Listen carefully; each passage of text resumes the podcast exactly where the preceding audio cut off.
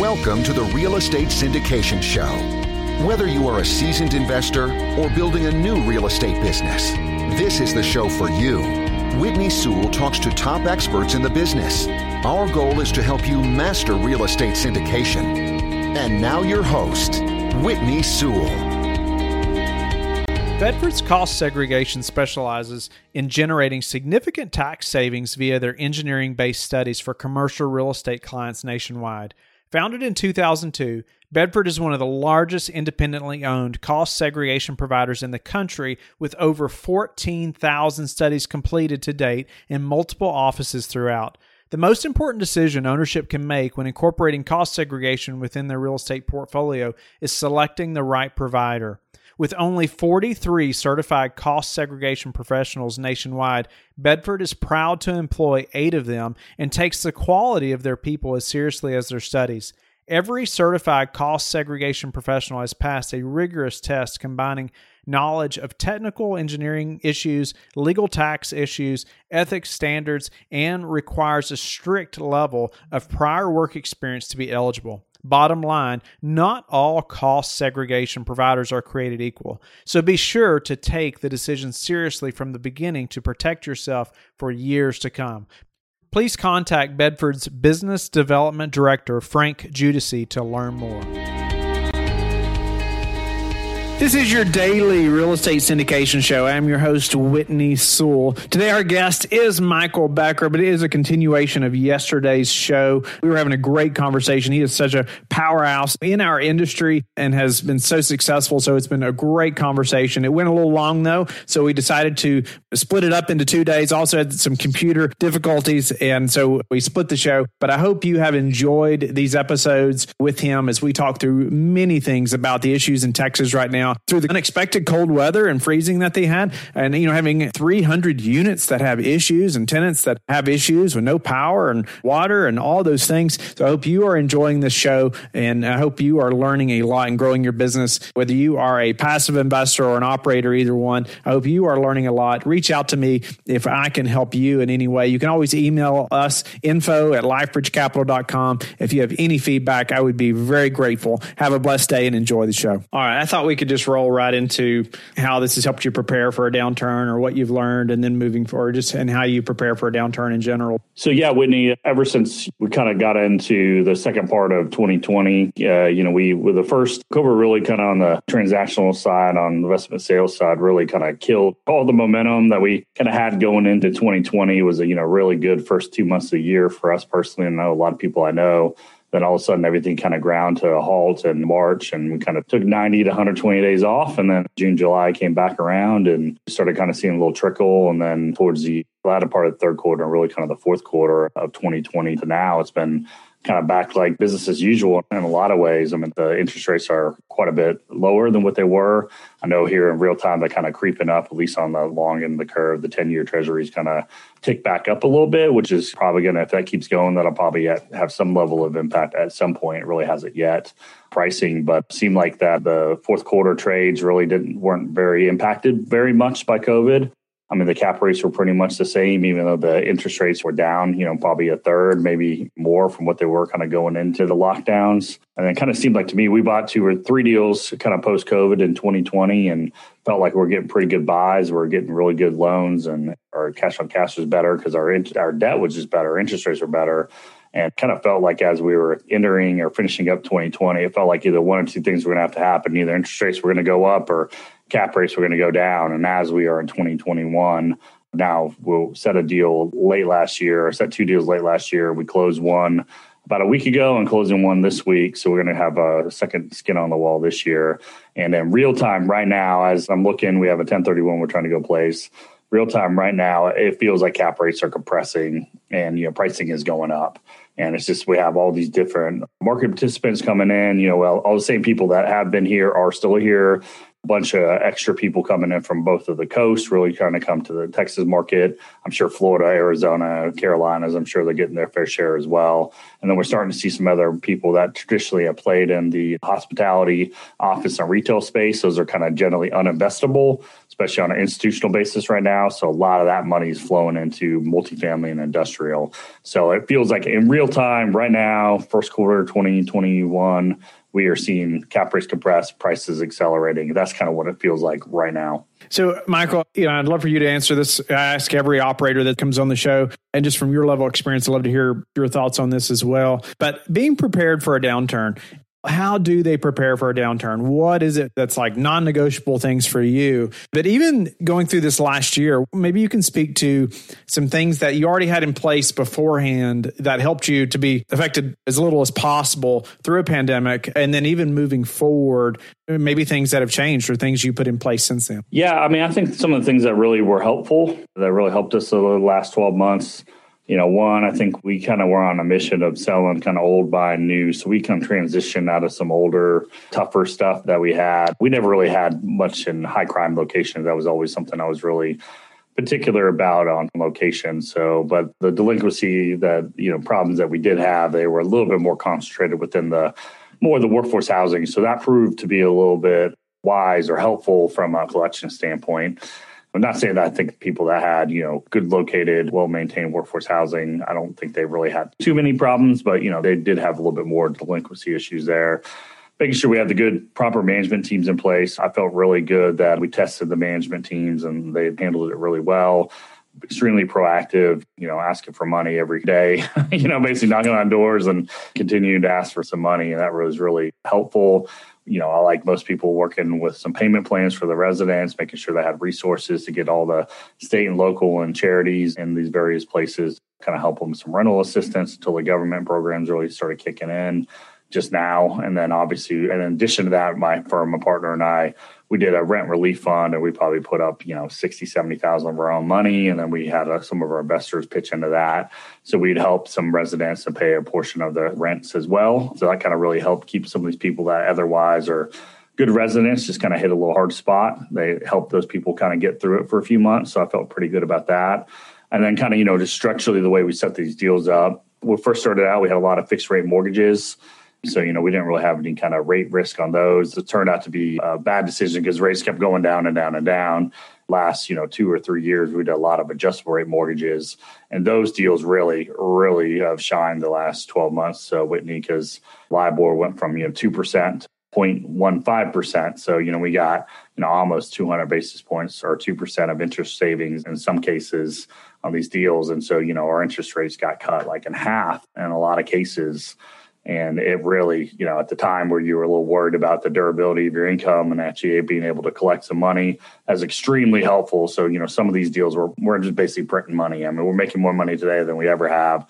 It's just a function that our debt service is cut in half. So that was extremely helpful. Lessons learned. I think if you take the floating rate, having maybe a little bit lower leverage, I think that certainly is helpful because, it went in my favor this time, but it could go against me another time. But, generally, if you're in a recession, the Fed is going to cut rates. They don't really raise rates in economic stress. They raise rates when the economy is going, well and booming. So if you hit a recession, having an adjustable rate mortgage, in theory, you should see rate cuts and see some relief within your amount you have to pay. You were very communicative with all the lenders. Fortunately, we didn't need to really get anything from the lenders at the end of the day. But, at the front, it was at the front end of the deal. It was like, are we going to have to get in forbearance? And, no one really knew. Being really proactive about collecting money, setting the deal up right, not being over leveraged and making sure we had a proper working capital. We had early in my career, a couple of the deals we did, we never had any major issues, but we came in maybe a little light on some working capital on a handful of deals. Those deals always kind of, just a little bit harder to get through your business plan. You don't really have the margin for error. So after making that kind of minor mistake a few times, every deal we do now, we come in, with an abundance of working capital. So we have enough money to do everything we need to do, plus some, just in case money, something that you didn't expect, like the power grid shut down for 2 days in Texas in the middle of a cold snap hits. We have enough money to go fix a bunch of sheetrock and carpets and things like that. So having proper working capital would be something I think that a lot of people people make a mistake on. I've seen it many times. I've not been in this business near as long as you. But one thing that's very important to us is have that massive reserve budget from day one. Is there a way that you calculate that, a rule of thumb that says, you know what, we want this much proper working capital? Or, you know, is that separate from an emergency fund or reserve budget? Yeah, I mean, you have your capital expenditure budget, which there's going to be rolled in the loan or you self-escrow.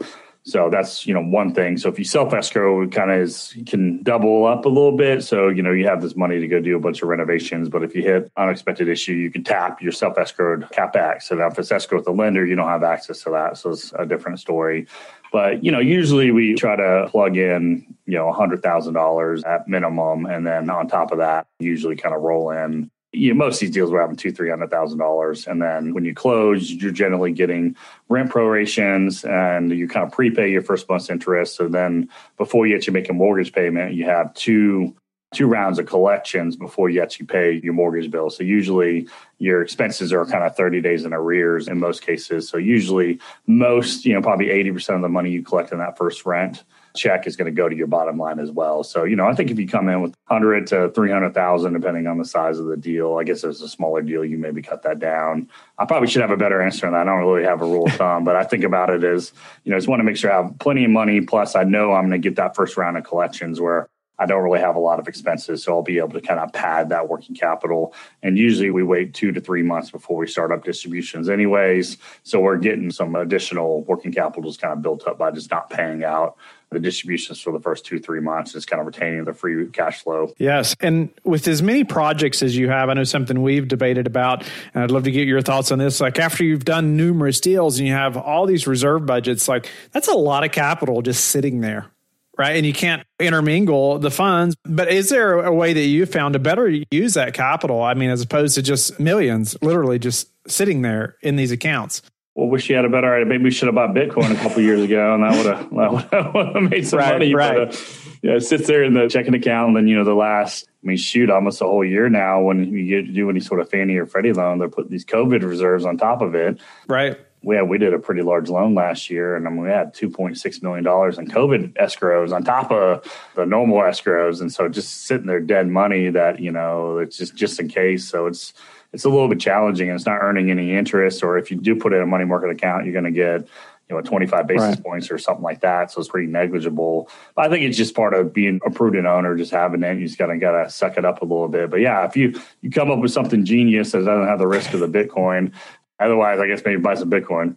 Yeah, I know you have to abide by your operating agreement, things you've set in place with your investors. But I just wondered, you know, after doing that many deals, because it's just a lot of capital. My business partner and I've thought about it often. You know, it's just shame, all that's just sitting there, but you need it. You would need it there in case you need it, right? That's why it's there. But what do you predict, Michael, you know, in the real estate market over the next 6 to 12 months? And, you know, how are you looking at deals? Or are you looking at them differently than you did, say, a year ago? You know, everything's getting tighter and more challenging, and, you know, especially as we're buying nicer stuff. I mean, we're being able to compete pretty well with institutions. We got a little bit more of the entrepreneurial setup and spirit, and go a little quicker than some of these people. So we're able to buy some nice stuff. I'm actually looking at, we have a 1031 exchange for a client. Like right now, I'm hoping today to hear back that we won a $70+ million deal down in Austin. And you would probably think I'm crazy, but we're you know, maybe I am. Maybe this is going to be a terrible mistake about what you're about to do, but we're hopefully going to buy a deal about high 220s a door, really brand new deal, real nice, real good part of town. But it's going to be like a sub-3 cap because their historical operating numbers suck because there were some concessions on this and that. So we're kind of having to work through the numbers and kind of bet on the come a little bit and kind of look at the pro forma a little bit. But, you know, I'm seeing like what replacement cost is. So the developer couldn't put this building on the ground for any less than $250 today.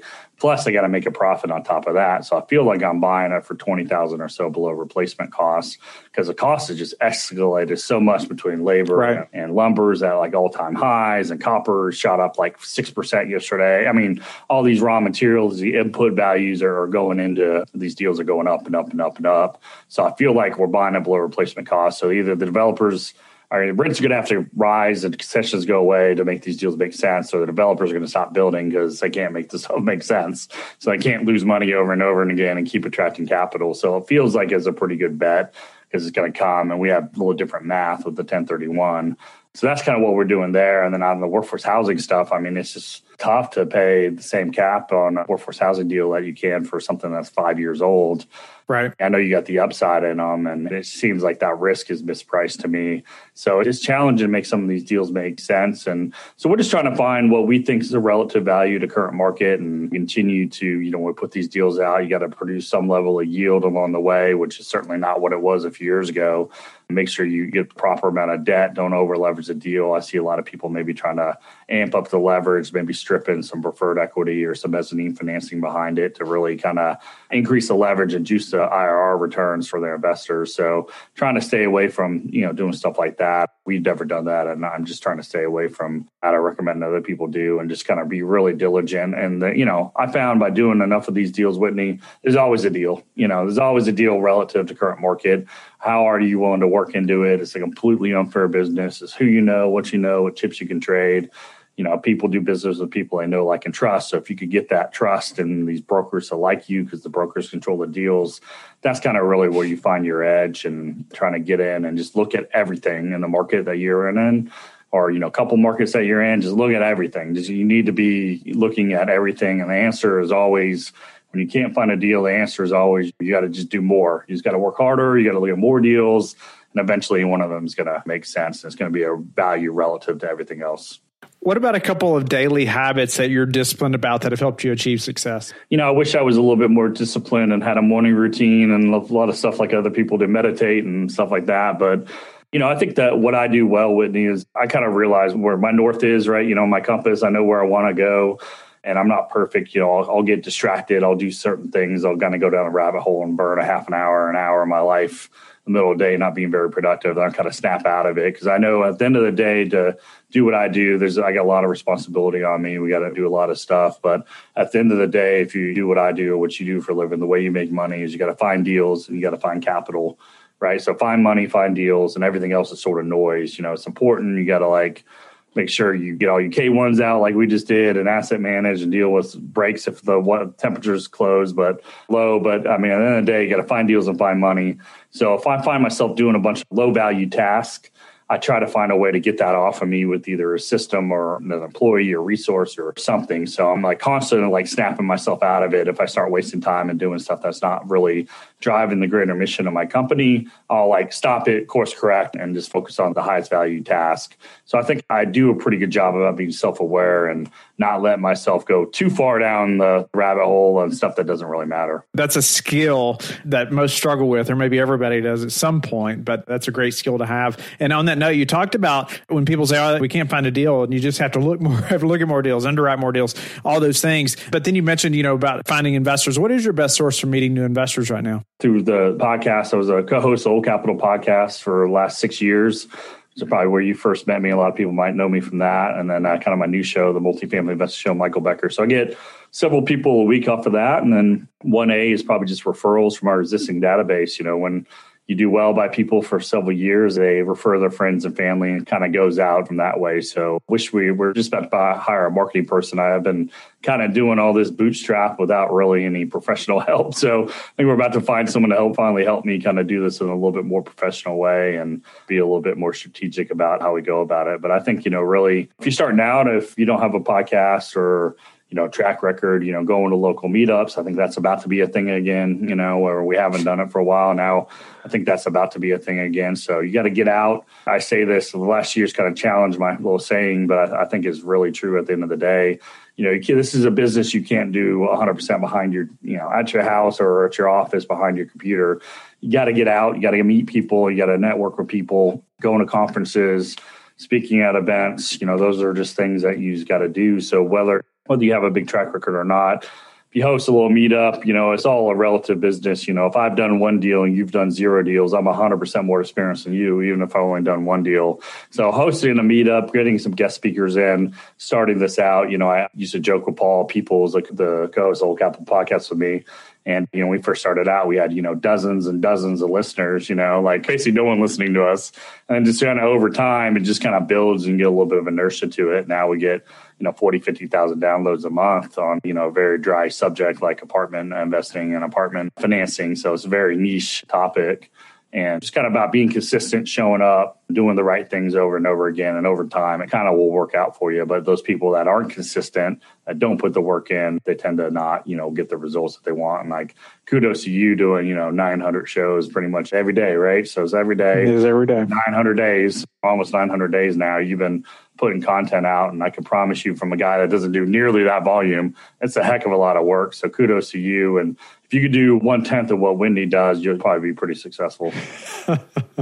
I appreciate that, Michael. And yeah, it is a great podcast, Old Capital Podcast. That probably is where I first heard you. And then, we've met at the Old Capital event a couple times. But what is the number one thing that's contributed to your success? Like I said, I think I'm pretty self-aware. I'm not the smartest guy in the world. Not that I'm dumb, but I'm not the smartest guy in the world. I took a little while to get out of college. I was in college for 8 years. My joke is I beat Tommy Boy by a year, right? I was kind of list for a little while. I worked full time, went to night school, and I got out, and I had a sub 3.0 GPA. I think it was like a 2.7 when I graduated. So, but then I got into work. I always had a good work ethic, and then I really just I'll work hard. I'll focus on stuff. I'll really knuckle down. I don't give up very easily. So, I stick with it. I got a good work ethic. I work hard. So I think some combination of hard work and just being dumb enough to not give up and just kind of sticking with it, I think that goes a long way in this business. And, what I like about the business is really, really simple. You got to buy a deal, you can produce some cash flow, force some value in it by doing some strategic renovations, So you buy it here, you get good debt on it, get your tenants to pay your mortgage and all your expenses and get a little cash flow left over. So it's really, really simple. It's not always easy. You got problems, you can mess it up for sure. But focus on something that's really, really simple and just kind of do the same thing over and over again. I kind of become a real master at it. So I think the people that get kind of the shiny nickel syndrome where they do, self-storage this day and land development the next day and apartments and mobile homes and Airbnb and all that stuff, never really get good at any one thing. So I found that riches are niches, and find your one thing, work hard, focus on it, and, make sure it's a simple, understandable business. I think you could be pretty successful, whether it's multifamily or, some other variation of real estate or an operating business. At the end of the day, you could be a pizza delivery company or something, as long as you work hard at it. Some very wise words. Michael, I'm grateful for your time. And it's always an honor to have you on the show, just somebody with your level of experience and expertise. Just many great discussions that we've had over the last half hour or so. I'm just grateful to hear just how you have managed all your 6,000 units and 300 that were affected over the last week, but then even the pandemic over the last year, and just how you prepared for that and preparing for a downturn and talking about proper working capital amongst many other things that have allowed you to be successful in this space. So thank you again. How can the listeners get in touch with you and learn more about you? The two resources I'll give out right here is, the new show I started, which is the Multifamily Investing Show of Michael Becker. So again, that's a highly produced show. It's in a studio. I try to get pretty high level guests. So, brokers that sell billions of dollars of real estate and owners that own, thousands, if not tens of thousands of units. So it's been kind of my new little passion project. So you can find that on, like I said, YouTube, iTunes, Stitcher, where you probably anywhere you hear my voice now, or our website is www.multifamilyinvestingshow.com, or my company that I run and operate is SPI Advisory. So you can go to our website, which is www.spiadvisory.com. There's a contact us form. You fill that out, and always happy to send out information if people want to learn a little bit more about us and potentially work with us. Thank you for listening to the Real Estate Syndication Show, brought to you by LifeBridge Capital. LifeBridge Capital works with investors nationwide to invest in real estate, while also donating 50% of its profits to assist parents who are committing to adoption. LifeBridge Capital, making a difference, one investor and one child at a time. Connect online at www.lifebridgecapital.com for free material and videos to further your success.